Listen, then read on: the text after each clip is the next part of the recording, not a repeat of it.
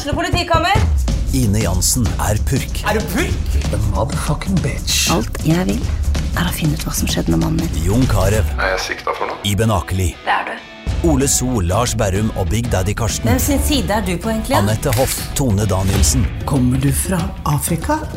Jørnis Josef, Nesten. Kløfta. Trond Espen Seim, Det er synd å si det, men det var feil mann som døde. Purk. Premiere tirsdag på TV2 Play.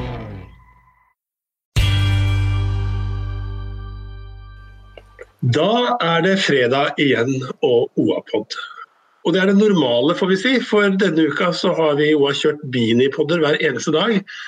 Det viser kanskje hvor stort behovet for informasjon har vært. Det er veldig mange som har søkt oss i disse koronatider. Og vi har forsøkt å svare så best vi har kunnet, Stina Håkonsbakken, Roland og jeg. I dag så har vi på menyen at eh, 160 000 av oss skal bli smittet i Innlandet eh, dette året. Og aller flest faktisk i Gjøvik-regionen. Hvordan løser vi det? 120 millioner kroner i krisepakke i Gjøvik eh, kommer nå. Og 800 står uten jobb i Raufoss-industrien. Hva betyr dette for oss? Mitt navn er Erik Sønsterli, og eh, sammen med oss i dag så har vi kommuneoverlegen Siri Fuglen Berg. Hun som står midt i koronakrisen og skal passe på oss alle. Er du sliten? Ja, i per perioder er jeg nok det. Men eh, det går bra enn så lenge. Jeg må nesten spørre deg også, sånn helt kort, for, eh, for de som ikke visste hvem Siri Fuglenberg er nå, før du plutselig er hver eneste dag i avisen. Eh, helt kort, hvor lenge har du vært legen vår? Og så skal jeg rådgi myndigheter, for det er jo den viktige oppgaven din, ikke sant? I de helsefaglige spørsmålene. Jeg har hatt jobben som kommuneoverlege for Gjøvik kommune siden høsten 2015. Så fem år snart. Nettopp. Fem år, ja. Fire og et halvt, ikke det? Og mer hektisk nå har du aldri hatt det. Nei, det begynte ganske heftig med flyktningekrisen, men eh, det er nok hakket heftigere nå, ja. Ja. Absolutt. Eh, Men Frida Håkonsbakken Roland, debattredaktøren vår, eh, du er med oss. Eh, Ja, eh, vi pleier på å spørre hva er det folk snakker om denne uken eh, i denne poden her, men det er kanskje det dummeste spørsmålet du har fått eh, denne uka her.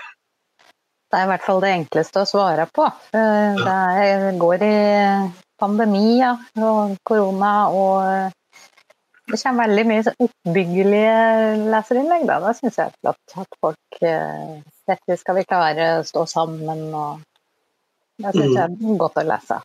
Mm. Er det noe annet enn korona som eh, folk skriver eh, inn til debattspaltene våre på? Og meningssidene? Eh, nei, ja, du spør. Jeg har det ikke vært det denne uka her. Men det kommer nok. Ja, det får vi håpe. Eh, at det blir normaltilstand igjen. Men la oss først som sist gå til koronaen. Siri Fugle Berg, hvor mange er syke i regionen vår nå? Oi, i regionen. Da må jeg jo slå opp sjøl. Det er Ja, men- fem i Gjøvik. Nei, unnskyld, sju. Sju, påviste tilfeller i Gjøvik. Men Ja. én en har blitt frisk igjen. En har blitt frisk igjen. Ja. Hvor lang, hvor lang tid tok det? Eh, Det er litt sånn uklart akkurat i det tilfellet, for det er, hender det begynner litt sånn snikende. Eh, Men jeg tror vedkommende var syk eh, relativt kort tid, så en sånn ukes tid kanskje. Hva kan du si om de seks andre, da? Og tilstanden deres? Eh, Det går litt opp og ned. De har vel det du kaller milde symptomer, men det føles kanskje ikke så mildt for alle. For det enkelte får ordentlig vondt i hodet, og de får influensafølelse, eh, hoster og rett og slett i dårlig form. Mm. Og så går det veldig i bølger, ser vi. Ja. Åssen bølger da? At de føler seg litt dårlige, og så føler de seg litt bedre, og så blir de litt dårlige igjen, og så bedre. Ja. Ja. Mhm. Eh, Er det store bølgetall? Er det, mange, det er mange av oss som går og kjenner litt etter om dagen, må jeg medgi. Iallfall sitter en her. Eh, Nesten alle gjør vel det. Ja. Vi regner jo med at det er store mørketall, fordi nå har vi jo endra For et par uker siden endra vi jo hvilke grupper vi tester. Nå tester vi jo ikke lenger de som kommer fra utlandet, for nå er det jo smitte blant oss. Så nå tester vi for å ha mulighet til å beskytte uh, de sårbare, altså de som er innlagt på sykehus og helseinstitusjoner. Så vi tester helsepersonell som har luftveisinfeksjoner. Mm, og så tester vi de som henvises fra fastlege fordi de er i risikogruppe for å utvikle komplikasjoner hvis de har luftveisinfeksjoner, ja, hvis de får covid-19. Du, Stine, i, eh, I, OA så prøver vi å holde oversikt over de som vi har eh, ja, får tall på. Du har eh, litt oversikt over det OA har registrert?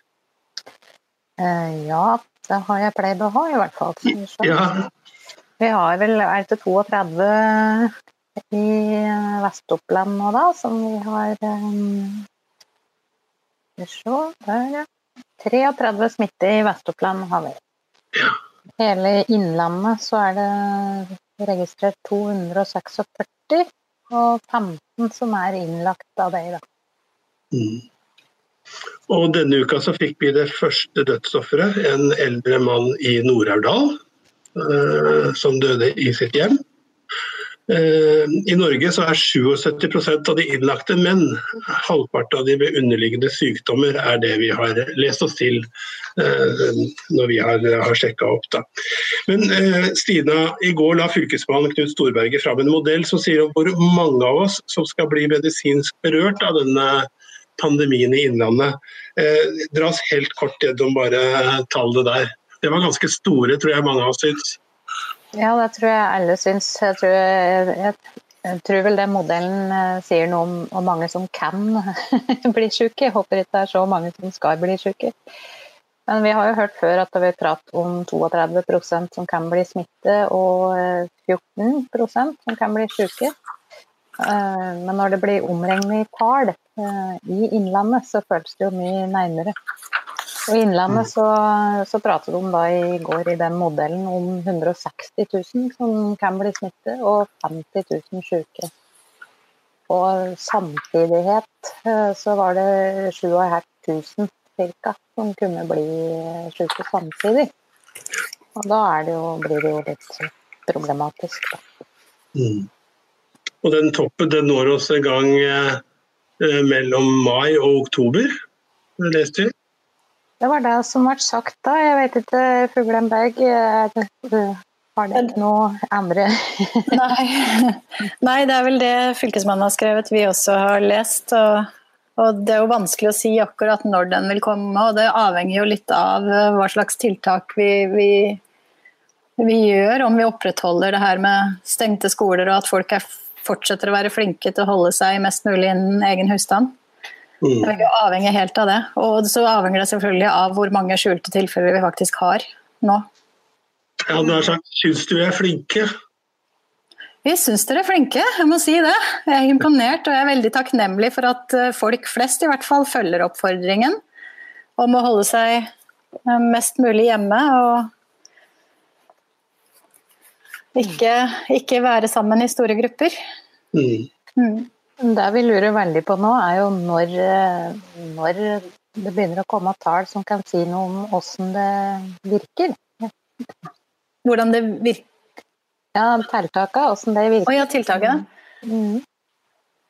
Ja, jeg syns jo at man ser litt tendensen til at det har hatt en virkning, fordi antall nye tilfeller øh, stiger jo ikke voldsomt. Det er omtrent det samme antallet hver dag, kanskje litt økning nå de siste dagene. Og Hvis vi ikke hadde tiltak, så tror jeg at den kurven ville vært veldig mye brattere. Eh, yes. Så jeg syns vi ser effekt av tiltakene. Det var jo positivt å høre. Ja. Og kanskje kanskje en spore til oss da, til å fortsatt holde regimet vårt høyt.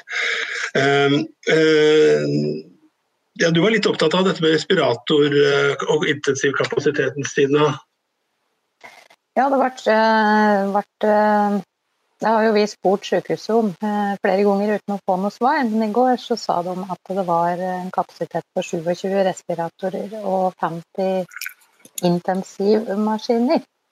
Ja, det er klart Hvis 7500 er syke samtidig, så Ja, jeg vet ikke, jeg. regnes det ikke opp, liksom. Av de 7500 så er det vel ikke alle som trenger intensivbehandling, eh, er det det? Det var ikke tallene for intensivbehandling det, håper jeg? Nei, det var ikke det. Nei. Um, for tallene fra Italia er jo ganske stygge når man ser på hvor mange som trenger intensivbehandling. Jeg Jeg på, lurer på om de anslo mellom 10 og 20% der, så vi får håpe at det ikke, ikke blir helt likt i Norge. Mm. Um, men så vet, så jeg jo at de har bestilt en del sånne pustemaskiner, respiratorer, til Norge som helhet. Jeg vet ikke hvordan de har tenkt å fordele alle de maskinene. Eh, men så trenger de jo folk som kan bruke dem også, håndtere dem og, og ta seg av pasientene som ligger på, på, respirator. Så det er jo både maskiner som er mangelvære, og også helsepersonell som kan det. Ja. Så Det er jo derfor vi er så strenge med, med oppfordringene om, eh, om, å holde seg hjemme òg, og de tiltakene. For det, det, er jo for å bremse utviklingen og spredningen av sykdommen, sånn at vi kan holde tallet på intensivpasienter så lavt som mulig. Mm. For det går jo ikke bare utover koronapasienter, det går jo utover alle andre som trenger intensivbehandling òg. Pga. andre ting. Og, så, og hvis man skulle være helt egoistisk, så er det jo sånn at uh, til Eh, det varer jo bare lenger hvis, vi ikke, hvis disse tiltakene varer da, eller, eller, virker. Så, så, er det beste måten å bli ferdig med dette på, er, er at vi, vi, blir flinke nå, er flinke nå, da, tenker jeg. Men eh, Gjøvik-regionen og Hamar-regionen de kommer til å bli hardest rammet, eh, Siri Fugleberg. Hvorfor, eh, hvorfor, er det, hvorfor er det hos oss det er rødest på det kartet som ble, ble offentliggjort? Uh, Fordi vi er flest, kanskje? rett og slett? Jeg vet ikke om vi bor Var det Oppland-Hedmark-kart, hvor vi var i øst? Nei, det var hele Innlandet. Hele Innlandet, ja. ja. Det er vel her vi bor tettest, kanskje. Jeg vet ikke om det har noe å si at vi er mer i risikosonen fordi vi er mer blant andre mennesker. Jeg vet ikke om de er mm. flinkere der det bor litt tynnere. Ja, det er, nok, eh, det er, vel, er vel, slik. Eh, hva vet vi om hvordan kommunene forbereder seg til dette? At vi skal være eh, Jeg så altså 106, eller 7500 syke samtidig. Da. Hvordan, hvordan, hvordan, er vi forberedt på det? Hvordan ser Gjøvik ut når vi er på den toppen, Siri Fugleberg? Er det, er det sengeposter på idrettshaller av den der?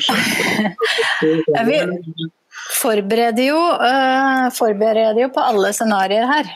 Um, og så vet jeg at det foregår veldig mye interkommunalt samarbeid i hele fylket. Og for Gjøviks del så, så, samarbeider vi jo med, med Toten og Land. Også med tanke på hvor vi skal plassere pasienter som blir skrevet ut av sykehus. Hvor vi skal ta imot dem. Eh, og hvem som skal ivareta dem. Eh, regner med det blir mindre sårbart hvis vi er flere kommuner som kan samarbeide om det. Så det, det jobbes med det. Mm. Det er jo veldig spennende, da. Er det tenkt noe, eller kan du si noe konkret om på hen, f.eks.? Nei. Nei, det er ikke avgjort. Det ble diskutert på et uh, møte i dag, men uh, det, det, jobbes videre med. Uh, men de har, de har det fins en del muligheter, i hvert fall. Og, og, i verste fall, hvis det blir uh, tilstander som i Italia og Spania, så har vi jo Må vi jo lage kaserner, da. På, sånne store saler med Så ikke jeg håper vi slipper å havne der. Men det er jo også Ja. Men vi er jo ikke helt Italia. Altså, vi er jo ikke vi, vi er jo Vi bor lenger fra hverandre, vi er færre du hører ja. håp, håp, i stemmen min. Ja da, men eh, det er, eh, det er, et litt heftig virus det her. Det smitter veldig mye lettere enn vi, vi så for oss før det kom til Italia. Mm. Men det er, Noe annet jeg syns er helt merkelig, da, er jo at det er lite henvendelser til legekontorene. Så vidt eh, hadde ikke vi en sak om det? Jo, den tror jeg er ute akkurat nå. Um, både legekontorer og til uh, akuttmottaket på sykehuset, så vidt jeg skjønner. Uh, Sykehusdirektør uh, Anders sier at hun er litt bekymret for at folk venter lenger før de tar kontakt nå. Ja, vi ser det på legevakt også, at folk venter mye lenger. Eh, og det er jo ikke bra det heller. Det er jo viktig at folk oppsøker legen når de trenger legehjelp. Så er det også viktig at folk går til fastlegen sin for de tingene som trenger oppfølging. Eh, men det er en markant eh, nedgang i antall henvendelser, det er det. Vet, Folk er kanskje redd for, redd for å være en byrde, og redd for å smitte og redd for å bli smitta. Ja. Mm. Ja, øh, er det noen flere lyspunkter da? Jeg, tar det som et lyspunkt at det virker litt. Da sier du at det, at det ikke stiger så fort som kanskje, kanskje vi hadde grunn til å, å, frykte. Er det noen andre lyspunkter? Har du noen gladmeldinger på en fredag, Fugrenberg? Mm, det er jo, er jo, en gladmelding at vi ikke har flere enn sju tilfeller ennå. Det er jo ja, bra, det. Så vi får håpe at det stiger like sakte videre. Og så er én frisk en. Én frisk. Det ja, det er bra. Uh, ja uh, Det er snart påske påskesida. Har du fulgt med på nyhetsbildet om det er noen muligheter til at vi kan åpne litt for disse tiltakene, eller? Eh, jeg har jo registrert at eh, Folkehelseinstituttet eh, i hvert fall ser på analyser da, for risiko ved å åpne litt igjen på noen av tiltakene, som skole f.eks. Dette, med, dette med hytte er jo i vinden, for å si det slik. Så det kan jo hende at det kommer noe der. Hva tenker du, eh, kommuneoverlege?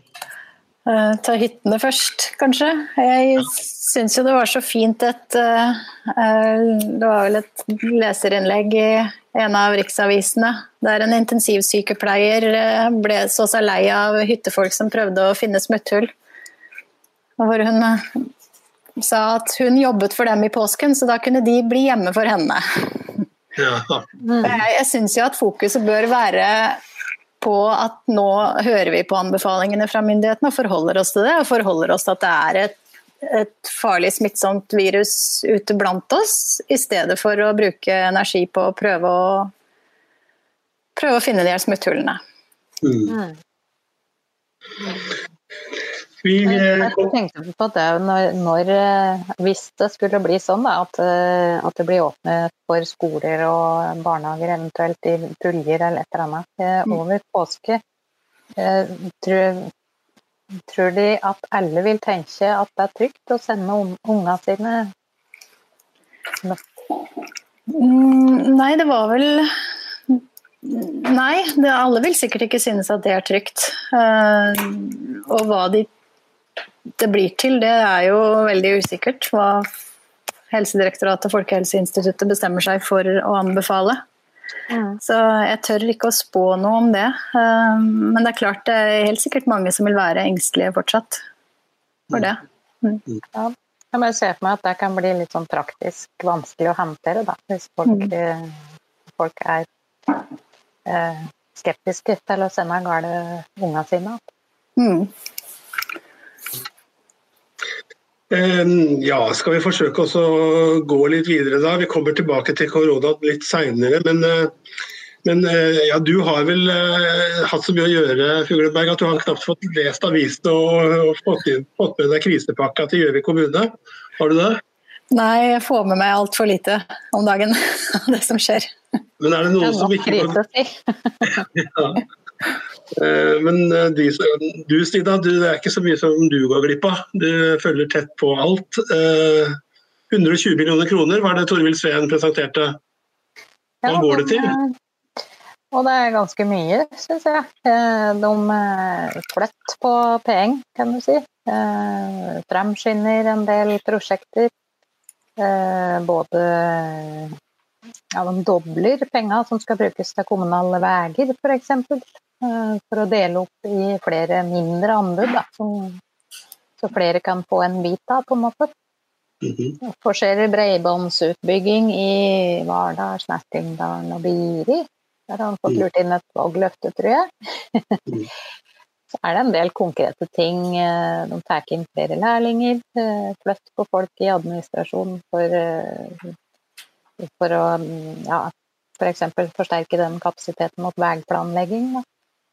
De oppretter noen ordninger der du, næringsdrivende kan søke om støtte for husleie, utvikle nettløsninger, avstår fra skjenkegebyr, De å kjøpe seg inn i NCE Raufoss som fullverdig medlem der.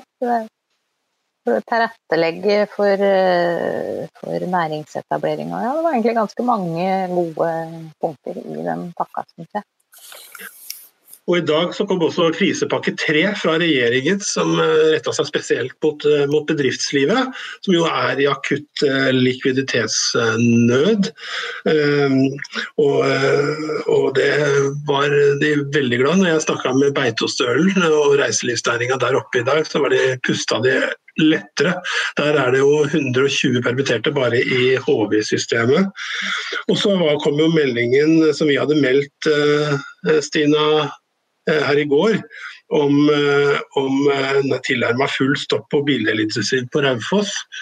Så ja. Der var jo et par hundre permitterte allerede. Og nå kom Mustad Autoline ja, det var flere. Altså Benter tok vel enda flere, hvis jeg husker meg riktig. Ja, er, hvor mange er det som er Er, er det 800 arbeidsplasser? Som er permitterte nå? Ja, Det er jeg ikke helt sikker på om vi har det eksakte tallet, men det er i hvert fall flere hundre. Det var prat på ca. 500 bare innenfor industriparkene i går, tror jeg. Mm. Pluss de som var fra før. og Det er veldig mye folk altså, som er i en usikker situasjon. Jeg tenker det er hvordan verden henger sammen. I Raufoss er, er bilindustrien eh, veldig veldig viktig. Eh, og er helt avhengig av den tyske bilindustrien. Eh, er, hva er situasjonen i Tyskland nå? Er det noen av dere som kan svare meg på det? NTB har i hvert fall noen tall på det. Ja. de, er, de har 45 smitte omtrent, og 260 døde. De har stengt eh, alt som er av barnehager, skoler og eh, slike ting. Eh, ansamlinger med flere enn to er forbudt. Og de vedtok vel i går ei, krisepakke. Der snakker vi om Det er jo Europas største økonomi, liksom, så det er betydelige summer. Den krisepakka der var på 1100 milliarder euro. og de har, da har de tatt betydelige lån for å kunne gjøre. Mm. Men der er det bl.a. at eh, staten skal kunne gå inn og kjøpe seg inn i bedrifter som, som sliter. Og bilindustrien i Tyskland er jo enormt stor, så den kommer helt sikkert til å Eh, nyter godt av den pakka, da. Ut ifra det du sier, Stina, så høres det ut som Tyskland ligger litt på linje med oss når det gjelder eh, måten å takle koronakrisen på. Eh, I Sverige, som jeg har, eh, følger, for jeg har jobba og bodd der noen år, så døde 15 noen her om dagen i Stockholm alene, bare på ett døgn. Eh, de har en annen eh, annen innvinkling, du, hvis man kan kalle det det, da, på, på dette, denne måten å stoppe denne pandemien på. Eh, Siri Fugleberg, eh, liksom, eh, er det eh, ja, Hva slags tanker gjør du deg om det? Den svenske og norske modellen, hadde jeg nær sagt? Nei, når jeg ser det som skjer i land hvor de ikke har innført så strenge tiltak som i Norge og Tyskland, så er jeg jo veldig glad for at vi har gjort det såpass strengt. Mm. For jeg tror jo at det har en effekt på å begrense den der voldsomme toppen i antall smittede på en gang, som vi ville slitt veldig med å håndtere i Norge. Mm. Mm. Så jeg er spent på å se videre hvordan det blir både der og i Storbritannia. Mm. Har dere, ja, dere, dere forholder dere den, de som du har mest kontakt med, er Folkehelseinstituttet og Helsedirektoratet og sånn. Ehm, eh, ja, sånn som du, har du kontakter med kolleger i andre land eh, som du får rapporter av som står midt oppi det samme som deg, eller? Jeg har ikke hatt så mye tid til det. Det hadde jo vært gøy, men jeg fulgte med på, på noe, det var vel noen møter som ble streamet fra, fra Oslo universitetssykehus, der de, de hadde eh, diskuterte med kolleger i Italia, og det var jo ganske skremmende å høre hva de fortalte der nede. Men ja. alt for, jeg har hørt altfor lite ellers, så jeg gleder meg til å få litt bedre tid til å ta opp det. Ja. Hva skremte deg mest? Uh, hvor det, det, det, egentlig den, det tapet av eh, Den følelsen du fikk av tapet av kontroll der, hvor det bare flommer inn, og de klarer ikke å, behandle alle som kommer inn, og de er ordentlig dårlige, mange. Hvor de rett og slett bare må gi opp pasienter. Fordi det er sykehusdød? På grunn, nei, pga. antallet pasienter som kommer. Nei, de Helsepersonell som jobbet på intensivavdelingene, de, de klarte jo å unngå å bli smitta, for de hadde vel nok smittevernutstyr. Men ja. pasientene var dårlige, altså. Det, ja. Det har vært mer oppmerksomhet rundt dette med om det kan relateres noe til den antibiotikapolitikken da, som føres i f.eks. Italia. Det kan ha noe påvirkning på noe vis. Men resistens, eh, Antibiotikaresistens er jo egentlig utbredt i veldig mange andre land også. Um, så de mener vel også at, de, at det store antallet døde der eller skyldes at de har en eldre befolkning, da. Mm. Eldre befolkning enn Norge, i hvert fall. Mm.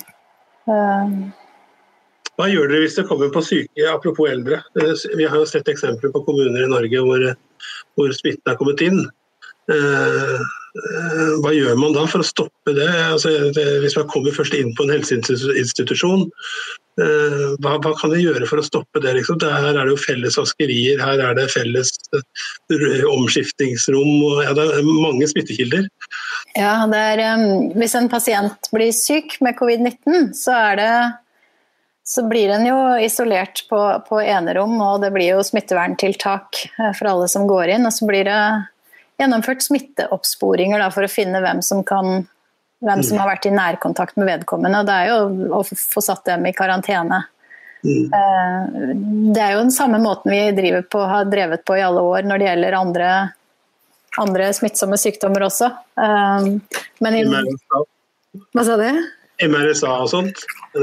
Ja og ja. Blant annet. Eh, men, men, nå er det jo et litt Det smitter jo litt lettere enn mye vi er vant til. Vi er jo vant til norovirus som smitter veldig lett fra tidligere. Men eh, vi har rutiner og smitteverntiltak å sette inn. Men det er klart det er ikke noe, er ikke noe trivelig å få, å få, det inn på et sykehjem. For det, man vet jo ikke om det da er flere andre som er smitta og som vil bli syke etter hvert. Okay. Så vi, gjør hva vi kan for å hindre at det skjer. Ja. Ja. Eh, nei, skal vi prøve å heller gå, bevege oss over på noe hyggelig, som f.eks. å dele ut blomster. Eh, riktignok eh, mer virtuell enn noen gang nå. Men, men, jeg tenker på ja, Siri Fugleberg, hvis du skulle gi en blomst til noen i dag, hvem ville den gå til? Du, akkurat i dag så tror jeg jeg ville ha delt det ut til alle de eh, i kommunen vår som har vært syke med covid-19. For de har vært utrolig flinke til å holde seg isolert. Og det er, det er beintøft altså, over så lang tid som det har blitt for mange av dem. Ja. Kan, kan du dele litt hvordan tøft? Altså Nei, Noen har jo isolert seg. Hvis de, hvis de, lever i en familie, så har de kanskje isolert seg i en etasje og hatt resten av familien eh, i en annen etasje, så de ikke har hatt kontakt med dem. De har jo rett og slett levd i ensomhet i lang tid. De har vel hatt mulighet til å snakke på telefon og sosiale medier, men eh, det er tøft å bare være inne over så lang tid. I hvert fall når man begynner å bli frisk. Det er jo ikke noe trivelig når man er sjuk heller å være alene, men det er eh, når du begynner å bli frisk og utålmodig, så Syns jeg de har vært flinke.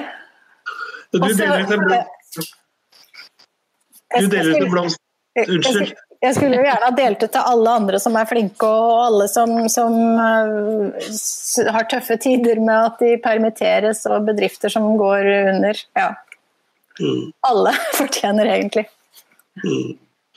Stina, uh, hvis du også da skulle velge eh, noen da, uh, som fortjener en blomst, hvem skulle det gå til nå? Denne uka så tror jeg den går til Toten. Jeg fikk et leserinnlegg denne uka fra kontaktlærer på første trinn på Vilberg, Heidi Merete Vangen Larsen som skrev litt om dette denne nye hverdagen. Da, som plutselig står i eh, lærere, elever og foresatte. Og jeg syns hun skrev så godt, eh, og det var så eh, ja, det var så god tone i det, og hun sier at hun ser at kolleger er motiverte, og alle, alle gjør så godt de kan da, for å fikse dette. Mm. Det, en blomst til, til hender. Og ja, det blir jo som en representant for lærere, da. mm, mm. Jeg lurer på om skolen blir helt den samme igjen, når det nå er på helt andre måter. Om vi kommer til å bruke mer digitale virkemidler. og eh, ja, Det er en ny hverdag for veldig mange av oss, og en ny måte å samarbeide på, snakke sammen på. Plutselig ble jo internett eh, sosialt igjen, nesten. En, eh, ja, jeg vil også dele ut en blomst iallfall til fabrikksjef Tore Flaterud ved Rapp Bobek på Kapp og hans ansatte. Han eh, dro hjem fra jobben sist fredag og hadde ingen jobb å gå til på mandag. Samme kveld så kom telefonen om at boet var kjøpt opp og at, at det skal drives videre. Og Det er jo ekstremt viktig da for Toten i disse tider at de 53 arbeidsplassene på Kapp er, er sikra. Mm. Ja. Uh, ja uh, det er fredag, fredag ettermiddag uh, for oss som tar opp dette her nå. Vi bruker jo, som jeg sa forrige gang, at vi bruker lang tid på å fortelle alle tilbudene som folk kan ta del i i herlige Vest-Oppland i helga. Og så er det liksom, den lista ble kortere og kortere. og Fant du noe nå, Stina? Nei, nå er det bråslutt. Det var noen sånne innføringskurs i Teams og slik. det, det tror jeg er for inviterte. Ja, og Teams det er jo det, det er en av disse eh, programvarene da, hvor man har møtekonferanser. Det er vel Windows dette her da, mens vi akkurat nå er vi på, på Google eh, sin Hangout, tror jeg. Det fins noen sånne der. Jeg snakka med Ola Tore Dokken i Nordre Land her om dagen. Og han hadde vært et møte med 126 mennesker samtidig på, på Hangout, tror jeg det var, eller på Teams. da. Så det går an. Men jeg skal etter at dette møtet er over, på sameiemøte i, et, i en, en, en, bolig vi har. På, og Der er det altså sånn at der er det såpass mange eldre, så der skal det en sameiemøte, eller generalforsamling om du vil, gjennomføres på e-post. Det, det, var ikke, ja, det, var mer krevende da, med, med Teams for, for alle, naturlig nok. Ja, Satt opp trampoline. Nå er det våren. Ja, eh, skal du slappe av og kose deg, gå en tur? For det er lov det å gå en tur hvis vi holder avstand, Siri Fuglenberg? Ja, ja, det anbefales jo å ut og lufte seg litt. Ja. Så jeg skal vel ut og lufte bikkja, men i kveld nå begynner vel klokka å bli så mange at det blir tacotid snart. Oh, det hørtes godt ut. på fredagen. ja. uh, ja, og så er det jo sikkert noen filmer og serier igjen på Netflixer og sånt som vi kan, uh, kan rope frem til. Uh, og så er det noen konserter jeg, har ikke fått sjekka det opp, men det er jo noe som, som spiller for eh, ja, konserter hvor du kan vippse penger til eh, utøverne eller kulturarbeiderne da, som, eh, som, er på Facebook et eller annet sted. Sjekk det ut. Du, Siri, eh, Siri Berg, tusen hjertelig takk for at du tok deg tid eh, på tampen av denne uka til å møte Oppland Arbeiderblad. Takk for at du kom. Eh, ja, og takk til alle dere som hørte på. Dere finner oss på OA, og dere finner oss på Spotify og på Apple Podcast og hva det heter. Alt dette som vi nå har begynt å laste ned podkaster på. Og la oss igjen ønske hverandre en god og koronafri som mulig uke. Ha en riktig god helg.